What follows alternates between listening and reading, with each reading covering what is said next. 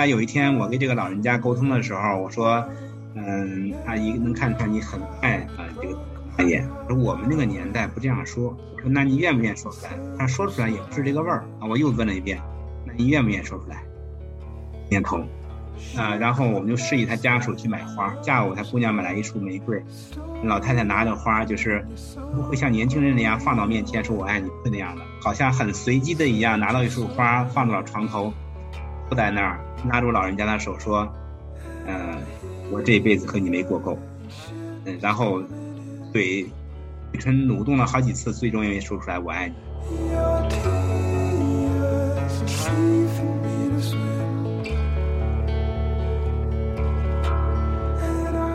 其实，所以说谈死是为了更好的生，因为死亡理解的通透，你才可能把身体、心理和生命意义得到充分的表达。啊，当亲人之间谈起生死的时候，希望不回避，这就是一个很好的进步。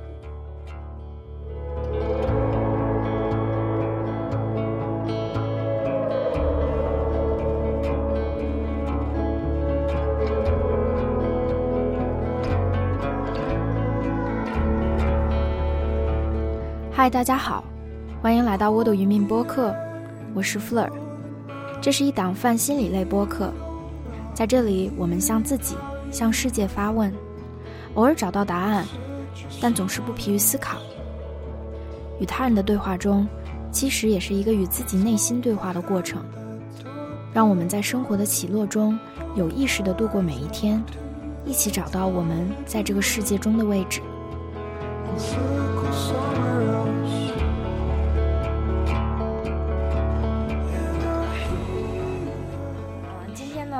高兴请来了陆桂军医生，啊，我是我刚开始认识陆老师是从他的书里面《见证生命，见证爱》，然后后来读了这个书之后，发现陆老师其实是一个正直的一个疼痛科医生，然后同时呢又是生命教育的工作者。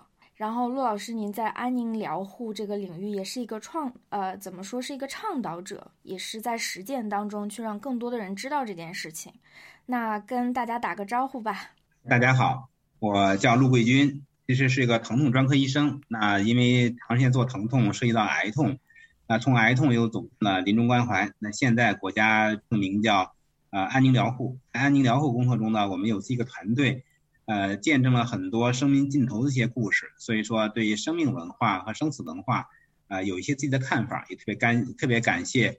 这里呢有这种机会跟大家聊一聊啊，把观点传输出去，同时呢也针对有一些不妥的言论，也希望各位老师提出啊更好的建议，共同推动我们的生命文化。嗯，对对对，陆老师，其实我看您的这个书里面，我有一个呃特别大的一个感受，就我觉得我可以代表呃年轻一代啊，八零九零，然后您呢可以代表嗯上一代吧，可能呃。七零六零甚至更早的这一代，我还蛮，就是蛮惊讶的吧，因为直接表达情感，去谈论死亡给我们带来的一些冲击，去表达在生命尽头当中对爱的一些，嗯需求和。呃，表达我们的情绪，在五零后龄是一个不太常见的一件事儿。嗯，我蛮好奇是什么让您能够这么开放的去谈论我们平时特别不敢谈的话题，也作为一个。嗯，男性吧，我觉得是一个更少的一个群体，能够去直接的表达你自己的感受，去表达爱，是什么让您能做的这么开放呢？嗯，是这样的，因为我经常面临生命尽头的故事，大家都知道我们的中国文化呢是比较含蓄的一个民族，尤其对一些至关重要的事儿和情感方面的事儿，表达的很含蓄。其实正是因为这种含蓄，让我们对生命尽头一些。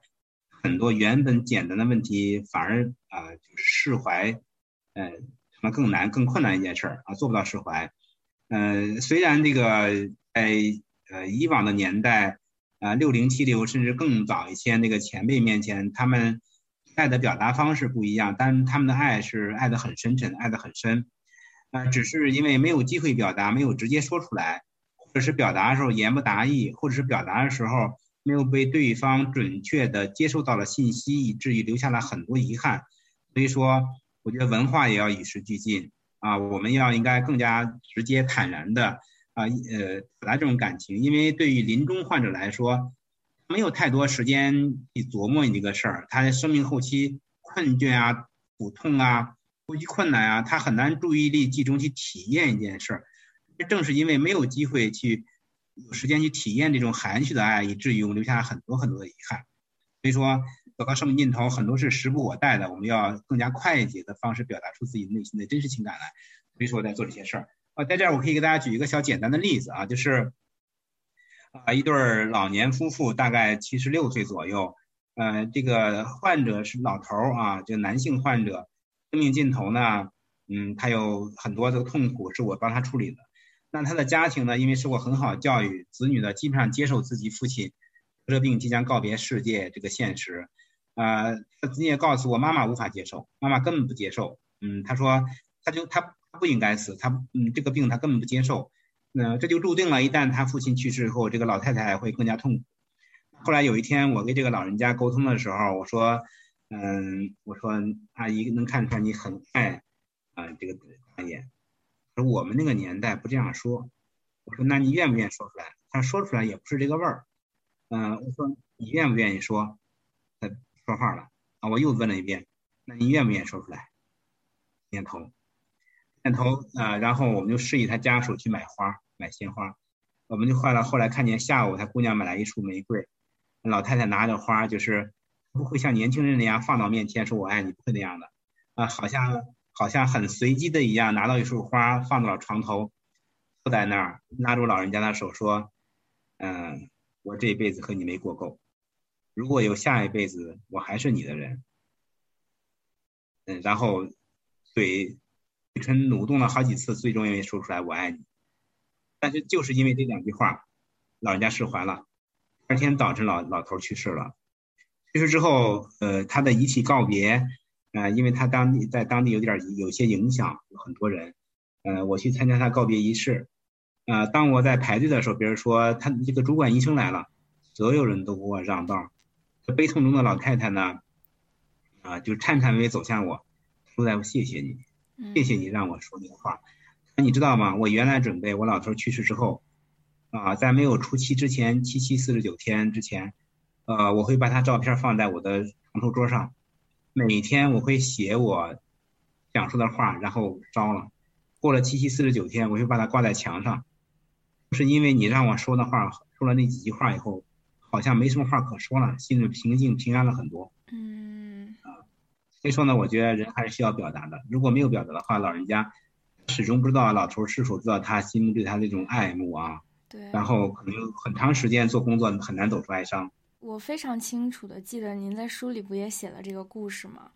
然后对那个时候我就想哇，做医生真的是，或者您的这个算是啊安宁疗护的这个工作实在是太有意义了。因为很多时候医生会面对治疗病痛的时候会面对很多无无奈呀，有的时候病痛是不能完全被消除的，即使消除了病痛，这个人他过得幸不幸福？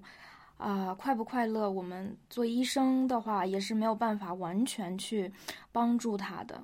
但好像在生命尽头的这一个时间点上，好像就有那么一个，嗯，像是缝隙或者一个机会，让我们去帮助这些病人，更好的把即使。生命留下的时间不长，但是有一个机会去向亲人去表达爱，甚至跟亲人的关系变得比以前更紧密、更亲密。这是一个非常，嗯，有意义的一个时间点。大家可能很多人都会认为，啊，人老了的时候，或者我觉得，嗯，人快要走向生命尽头的时候是不重要的，他们是不知道是怎么回事了的，啊，我们也不太需要。在乎他们的情感，可能大家没有一个意识。其实，在这个时候，往往是表达情感或者去帮助他们实现人生意义的一个非常重要的一个阶段。是的，你说的特别对，就是生命尽头呢，人对死亡的恐惧和焦虑是与生俱来的。嗯。然后这个时候，什么才能呃超越生死？只有爱。嗯。生命尽头，呃，只有爱可以才能让人感觉温暖。我曾经有一个群，这个群的名字叫“抱紧我”，为什么叫这个名字？可能书上我也提到过，就是每一个人来告别世界的时候，都希望自己至亲至爱，呃，紧紧把自己抱在怀里，这样才不会恐惧，不会担心。对这个读这个书的过程当中，也让我想到，因为您在书里很。很明确的给大家科普了一下死亡的过程，就是它可能没有我们想象当中的那么可怕。然后您甚至有提到说，一个患者跟您反馈说啊，陆医生，如果这个是死亡的这个过程，我一点都不害怕。可能这个过程本身它并不是那么可怕，但我们每一个人又对这个生命尽头、死亡这件事儿充满了这么多的恐惧。那您觉得我们恐惧的那一部分是什么呢？呃，未知。嗯，人的恐惧主要来源于未知，因为没有谁死了之后可以再回来告诉你死什么样，是一个单行道啊，但过去就回不来啊。所以说，我们希望幽谷伴行，能陪伴他。呃，对于我们这些做安宁疗护的从业者，其实我们自己也没有死过，也没有经验。嗯，是我们见了太多临终的生死两界的一些场景，我们从现在医疗科技上可以完全保障我们的患者生命尽头，呃，不再呃忍受这些痛苦啊，可以安详的告别世界，这一点我们是能做到的。嗯，我记得前段时间翻您的那个公众号啊，看到一个特别有意思的一个文章，就是说有一次您组织了一个。嗯，体像体验会一样，就是是你自己的一个告别会，就是假如说陆桂军医生的告别会，然后就好像预演了一下啊，在别人追到你的时候，他们会体验怎么样的一种情感，就可能跟大家去嗯呃说一下，或者跟大家普及一下这个。跟一个人告别的这个流程和他对亲人啊、对朋友啊意味着什么？我觉得这还是一个蛮有意思的经历。然后看到最后发现，就是你把这个活动叫停了，因为即使是作为一个嗯安宁疗护的一个从业者，但其实发生在假就我们预演发生在自己身上的时候，去真正的跟亲人一起面对死亡呀、告别呀，啊，是一个其实还是蛮难的一个经历的。呃，其实其实这个叫停呢，呃，并不是真正意义上的叫停。嗯。啊，我为什么办这个体验会？我在那个文章中也写到了，因为 现在这个社会，呃呃，大家都忌讳谈生死，尤其是和患者之间。呃，很多患者也问我，他说：“陆大夫，你经常做死亡教育，你又没有死过，你完全没有死亡经验经验，你凭什么教育别人？”嗯。呃，还有人就是说这个啊，你。所谓的死亡教育只是隔岸观火、割雪搔痒，根本无法真正了解临死患者的痛苦和家属这个丧亲之痛。我做这个活动第一个目的就是我我想表达，首先我忌讳谈我自己的生死，嗯，啊，我想体验生死，走进这些临终的患者，这是第一个。第二个就中国的死亡教育和谈死亡问题，其实我们每天都在谈，期刊杂志、新闻媒体啊，各种电视剧里边。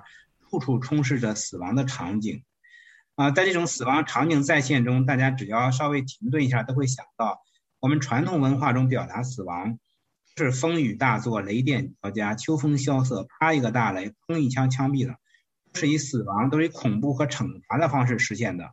所以说，每一个人面临死亡都充满了恐惧。而我们在谈论的时候呢，我们往往对别人的死乐此。谈谈谈啊，张三李四老领导老同事，每个什么关系去世了？但是你我之间很少谈生死。那即便你我之间谈论生死的话，也要争个你死我活，反正是我就不能死。那你你从来没有想过，你面临生死的时候会什么场景？你根本就无法获知。患者面临生死的时候，怎么才能做到感同身受？你不知道什么感觉？所以说我这个活动呢，我邀请的是国内。生死哲学、医学人类学、医学人文、医学伦理和一些艺术家和媒体记者，啊，都是一些熟悉的人，总共四五十个来参加我的葬礼。我就想创造一种空间，这空间中可以你我之间谈生。对他们来说，你的朋友陆桂金去世了，个人情感方面你有什么想表达的？在理论层面你有什么见地？在我这个层面，我是谈过自己的生死啊，我就把死亡教育从他死到你死我死这样了。三个呃办的葬礼的目的呢，是因为。我们发现，每一个人的人生都是特立独行的。他用他一生的一些风格、处事人格啊、做事方法，塑造了自己特立独行的一生。那这一生结束的时候，他的葬礼应该是他人生的高光时刻，这一生的所有这个啊丰功伟绩完全呈现一下，我们这些啊在世的朋友很好的缅怀他啊啊为他庆祝一下，而不是现在一个人死了之后，读哀乐啊默哀送花圈女圈出来以后都是说人间的不值得啊或者这么意思是这样的。那我们的葬礼呢，原本是一种礼俗，这礼俗呢。祭祀先人，祭祀是礼的传承，礼呢是往事的重温与再现。我们在祭祀过程中和先人建立链接啊，同时呢，不断谈论中完成了和他关系的分离，重新构建了一些新的啊，就是这个亲情关系，共同走出哀伤。这是这个葬礼的一些这个主要文化传统智慧所在。那遗憾的是，我们发现有些偏远地区的葬礼啊，本来是个礼俗，结果做成了一种恶俗。啊，各种脱衣舞啊，各种代替哭灵啊，啊，这种作秀的成分让人觉得啊痛心疾首。所以说，我们想通过这个葬礼呢，我想充分表达我对我葬礼的一些设计，让大家知道，一个人去世完全不用这样悲观的悲悲切切。所以说，我的葬礼上，我喜选了我喜欢那首歌《晚上往事只能回味》，我需要大家给我默哀，更不需要大家给我奏哀乐啊，就是。我准备了很多各色鲜花，每个鲜花都有自己的花语。如果你哪哪一种花能代表它的状态啊，它的颜色能代表你对我我们之间关系的感觉的话，你可以给我放一束花啊。你觉得都代表也没关系啊，就是大概这么个情况。那在这个葬礼体验过程中呢，第一个是我生命在线啊，有几个传媒大学非常优秀年轻人以诗歌朗诵方式。再现了我我自己，我是我妈妈的儿子，是家庭，是我爱人丈夫，是我孩子的父亲，我是一个医生，我是一个独立人格，我自己不同角度，我的人生再现。第二个环节就是我的告别，告别的时候，我是真是躺在那个棺材中，在鲜花啊这个拥簇下，在这接受大家的给我的告别。嗯，在这个场景中呢，一开始，我的朋友张朱远他做司仪主持，做葬礼司仪主持，他说，因为我和殡葬界很熟。说我认识陆老师很久，在一次谈话中问他，啊，你一辈子最大的成就是什么？他说，呃，他最大的成就是一双儿女。当他说到这个时候，我就崩溃掉了，因为我躺在那儿，我深切体会到我在找那种我逝去的感觉。我发现我无法放弃这个世界，因为我孩子的精彩我还没有见证，当时就泪流满面。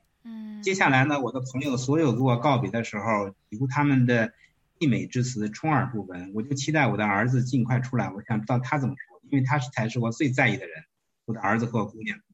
那我的儿子出来，呃，我的儿子出来之后呢，说首先感谢各位叔叔阿姨来参加我父亲葬礼。我父亲是个爱折腾的人，我爷爷奶奶也经常这样说。是我父亲这么一个折腾，他是为了让我做好他的离开做好准备的话，我可以明确的告诉他，我永远永远永远不会做好准备。啊，但是我是他的儿子，我没法不配合啊，这是他的事业。我进到这个告别厅，心情觉得很压抑，喘不过来气。当我看到我父亲的小腹还在有竭力起伏的时候，心中稍得安适。啊，如果非要给我父亲打个分的话，满分十分，我给他打九分，剩下那一分就永远永远永远陪着我。那这个告别完之后，最后是一个亲亲属告别的场景，我的爱人和我的姑娘走到我的身边，啊，他们被情景带入很深。他双手捧着我的脸，当眼泪滴到我啊脸上的时候，那一刻我崩溃掉了，因为我似乎真的体验到了生离死别和自己这个直系血亲告别的场景。当时我坐起来，我说这个环节是设计之外的，啊，这个我不能消费我亲人的痛苦。那其实早先也有人问过这问题，我说痛苦为什么不可以消费？消费了痛苦，超越了痛苦，获得了成长，那也是值的。嗯，但是当时那种场景确实是。啊，就是再也不忍心看到自己的至亲那么伤心，啊，我就把这一个环节叫停了，啊，亲人告别啊都叫停，那其他的环节还是正常进行的。其实叫停只是这个环节叫停，他这个环节其实早期也没在设计之中，嗯，我是担刚开始担心我的亲人啊受不了，是那个情景下啊，可能主持人就把这个环节加进去了，啊，当时就叫停了。啊，这样的故事真的听得太让人感动了。同时，我也嗯，我也在想说，设计给自己设计一个葬礼哈，你可以去决定啊，你想让什么人参加，甚至是在一个什么样的场合，你穿什么样的衣服，那个环境是什么样的，请谁来做做司仪，可能请一个朋友来帮你主持，嗯，然后甚至我们觉得可以扩展到更更更多，就是假如说我的生命要走向走向终终结，我怎么去安排我。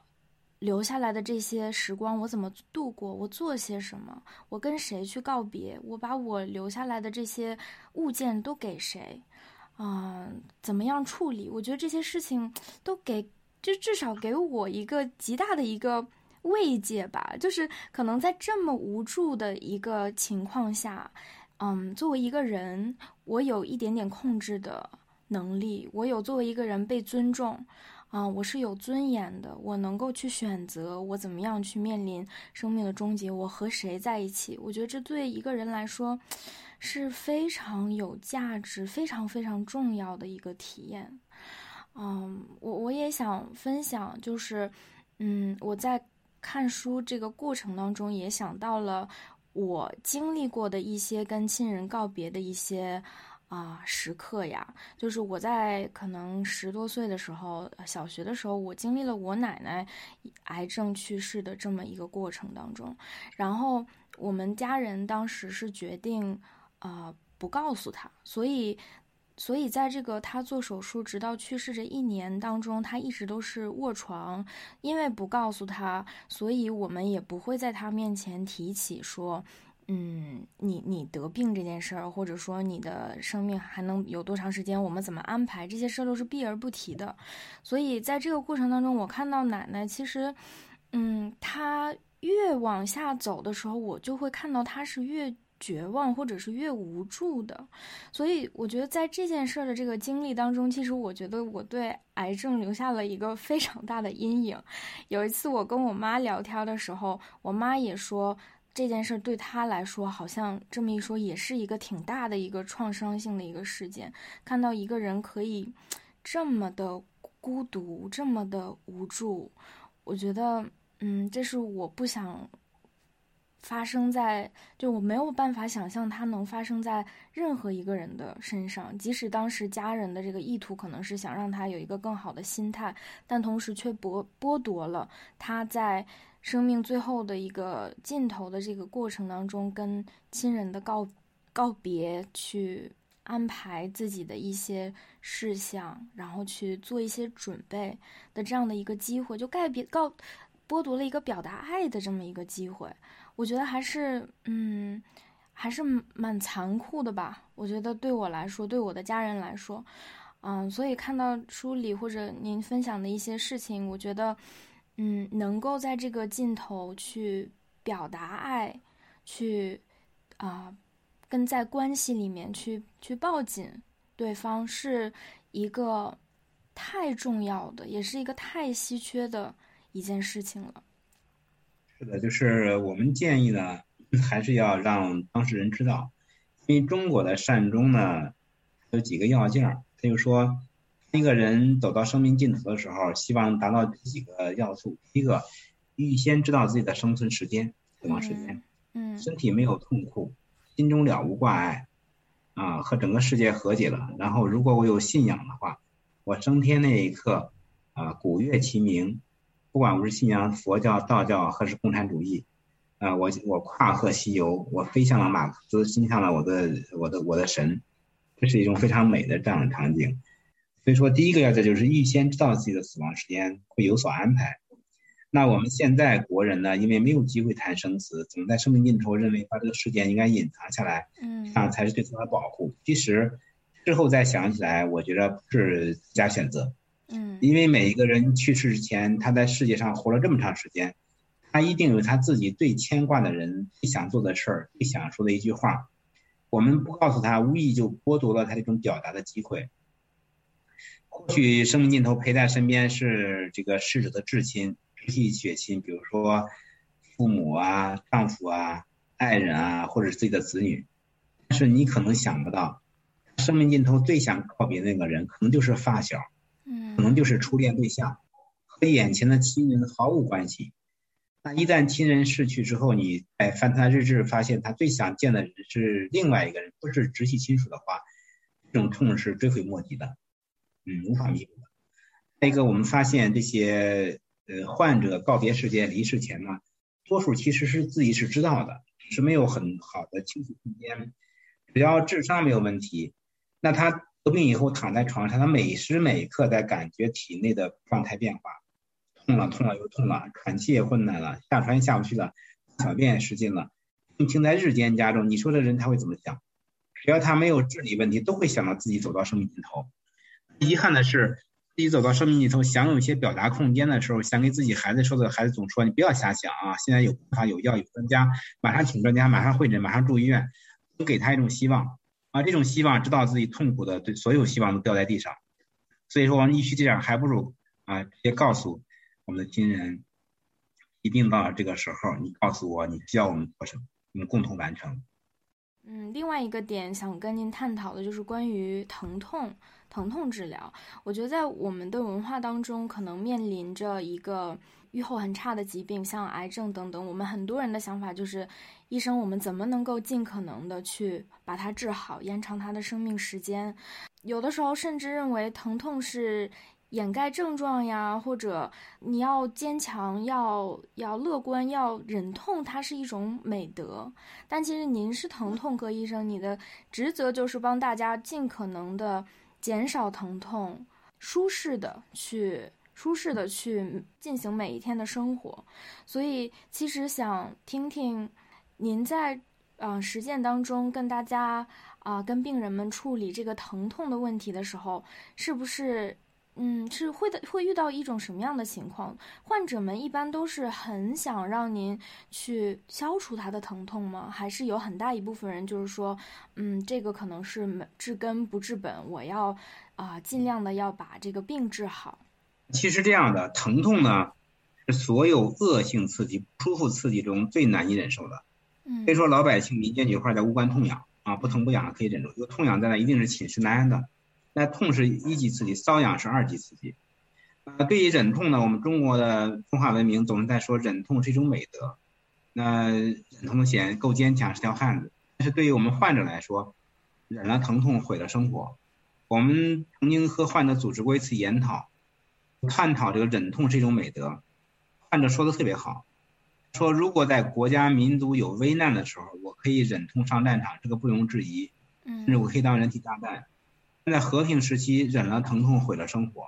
嗯，忍痛是对疾病的纵容和医疗技术迁就，我就要无痛的生活。嗯，其实呢，在以往我们总是用疼痛来判断疾病的一个预后，比如说腹痛，我用完做完治疗之后，疼痛日间缓解，我们认为是病情有效的。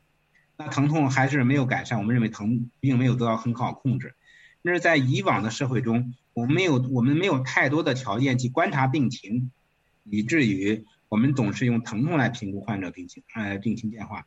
而现在呢不一样了，现在我们用各种理化检查、磁共振、各种功能检查很多，我们完全通过辅助检查可以了解病情的进展和转归，没必要再忍忍忍着疼痛来体验康复的康复的是否不是否是呃顺畅的。嗯。啊，再一个就是疼痛的严重疼痛影响人的生活质量，疼得寝食难安，身体消耗也很严重。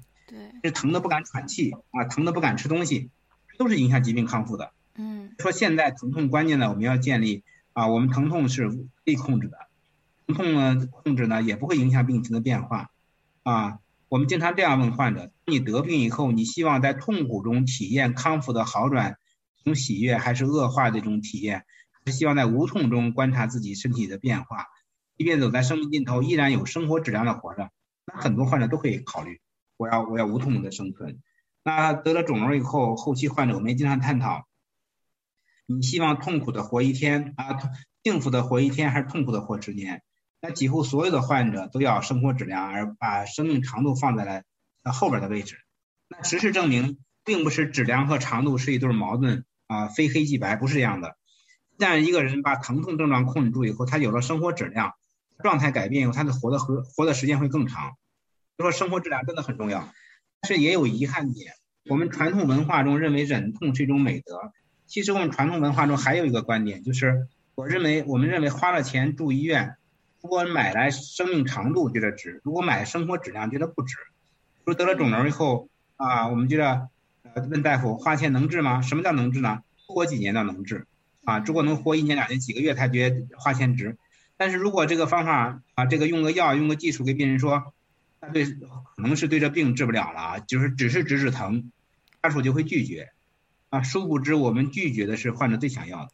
对，其实生活质量比生命长度更重要。对，对，嗯，其实我在嗯准备我们这一期聊天的时候，啊，有一个想法，可能想延伸一一下啊，就是我们的文化当中有忍痛是一个美德，我们可能要经历一些痛苦才能达到。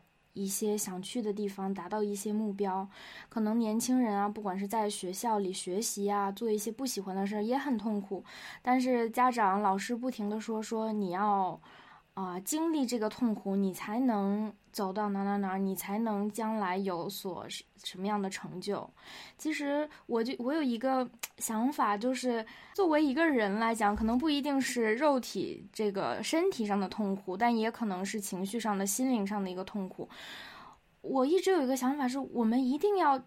经历痛苦或者忍受痛苦，一定是一个带我们去一个更好的地方吗？为什么不能是做一些我们喜欢做的事情，做一些给我们好的正反馈的一些事情，让我们觉得有成就感的事情，来让我们寻找说我们适合做什么样的工作，去适合跟啊在什么样的地方生活，去这样去探索自己呢？我觉得很多人可能特别特别擅长去忍受一个自己。不喜欢的事情，忍受像我们假如说现在的一个很流行的那个内卷啊、躺平啊这样的文化当中，其实年特别是年轻人是很擅长去在一个非常不舒服的一个生活方式里面去承受、去忍受这种不舒服的感觉，但很少有人会鼓励大家去，你不需要承受这种痛苦，痛苦不是你。所谓的成功，或者你达到一个目的的必经之路，我不知道陆老师作为一个过来人会有什么有什么想说的吗？呃，其实这样的，那就是看我们怎么理解痛苦了。嗯，呃，痛苦呢，它定义是什么？为什么我们要忍受？就是再一个，我们看我们忍受的痛苦值不值？痛苦呢，在医学界啊，北美护理学会有个定义，他说。痛苦就是一个人的生活主要原则被打破，而这个原则始终贯穿其一生，支配着他的精神和社会本能。我们比如说得了肿瘤，生命末期，我们怎么理解痛苦？得病以后，我们花钱治疗，付出肯定要有收获，但是得了肿瘤，原则就打破了。到生命末期，付出没有结果，努力没有回报，坚持还有意义吗？会不会人财两空？久病床前无孝子，医护人员职业耗竭和家属的爱心疲乏，把病人推向痛苦边缘。说痛苦呢？决定了是一个旧秩序打破，建立一个新的秩序。那如果你是呃，如果这个新秩序真是真的是你想要的话，那超越痛苦之后，往往是别有洞天。那如果这个痛苦呢，你在痛苦挣扎中，你无法呃，就是达成个新的秩序啊，那可能你要你要你要转身了啊，就是能力所不及啊，啊，时间空间都无法呃完成这种促成你的成长的话。或许呃叫的知难而退也是自我一种保护，嗯啊，其实生活是个万花筒啊，它那个精彩的地方每一点都有，不一定非要啊一条路走到黑。你说那观点也是对的，嗯嗯嗯嗯，其实道理还是蛮相似的，就是你你忍痛，你承受这个痛苦是不是有意义的？它是不是能够让你达到哪儿去的？如果不是，它没有意义。我只是为了忍痛而忍痛，其实我们是没有必要去做这件事情的。呃，你说的对，比如说现在有些年轻人，小年轻人用烟头往自己身上烫那个疤，呃，就是我们我反正我这个年龄是无法理解他想表达一个什么意思，啊，只是为了体验疼痛啊，觉得自己很勇敢的话，似乎不值得。嗯，没准在他们的价值体系中，他们确实确实啊，你看我就是不一样，啊，每个人想得到的东西不一样，有时候我们也很难完全理解。嗯，对。嗯，那我我其实还想问说，就像我这样的，像我们这样的年轻一代啊，我们怎么能够通过谈论死亡可能是其中的一部分，或者像养老啊这样的话题，跟父母去建立更有意义的关系呢？嗯，其实这样的这个死亡话题呢，我们没必要刻意的找。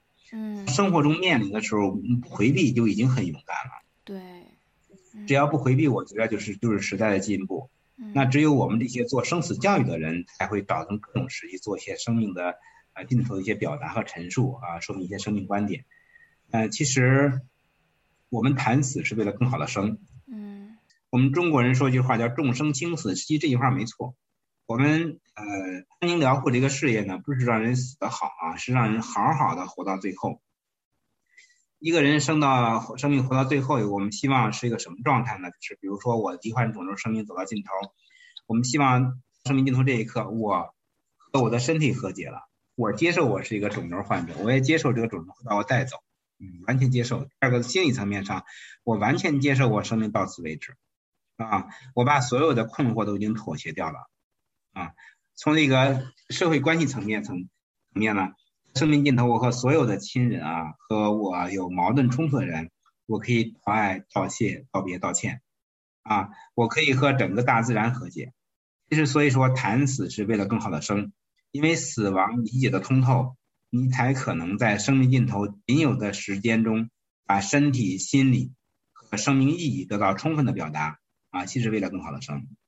所以说呢，自己的亲人之间面临生死的问题。或者或者是当自己这个家庭有亲人离世的时候，比如说一个亲亲朋好友离去的时候，啊，当亲人之间谈起生死的时候，我希望不回避，这就是一个很好的进步。嗯，是一个很现场版的死亡教育。对，嗯，我我的我感受，我发现在这个代际的这个交流当中啊，假如像我跟父母那一代。去交流的时候，他们可能会表达一些对自己的退休之后的生活呀，或者对自己以后的生活的一些担忧，但他们却，他们又不会直接的表达出来，他们可能会，啊，会问问一些，嗯，相反的问题，或者说一些相反的话，假如说说。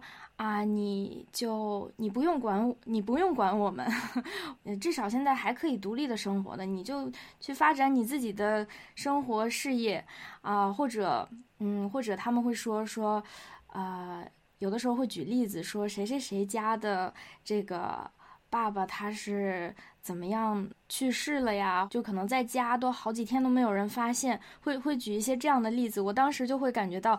啊，他们可能是在表达一些焦虑感，表达一些啊不确定，但是可能又不直接的说出来，所以这个时候我可能就想有意识的去告诉他们，或者想去跟他们沟通，说你需要的到底是什么？是物理上的陪伴，是能够在陪在你的身边照顾你，给你安慰，还是说经济上的一些补补助啊、支持啊，还是？嗯，还是还是怎么其他的别，其实我还是很想跟他努力的去沟通的，但是这个过程当中也会遇到很多的啊阻碍嘛，因为大多数人其实是不太清楚他们需要什么，或者像您之前说的，不知道怎么样去善终吧，就是不知道怎么样才是一个他们想啊往下走。往下步入衰老这个过程当中，怎么样去生活，不是所有人都知道的，他们可能都没有意识。所以，其实我觉得这个交流还是有很多很大的一个代沟的吧。其实，对于死亡恐惧和死亡焦虑，每一个人都有，嗯，是表达的方式严重程度不同。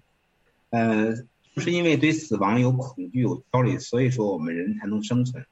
如果对生命没有最最基本这个对死亡生命的敬畏和死亡的恐惧的话，可能我们生存都是会面临很多问题。嗯，那就是这个中老年朋友随着年龄一天天增大，就是看着身边的人一个一个老去，功能受限，他们很显然就会想到自己。嗯，想到自己的时候，就像你表达这种情况，往往这个父母心态有两个：第一个，不想拖累你，想拖累自己，希望你们能飞多高飞多高，能飞多远都飞多远。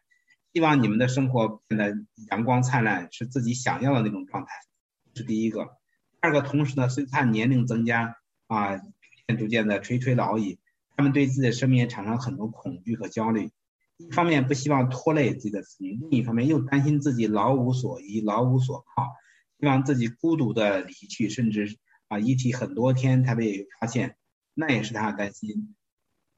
所以说呢，就是我觉得他想得到的答案就是，呃，我们这个年轻在外边子女呢，告诉自己父母，放心，不管走多远，心一直在你那儿，我会定期给你打电话。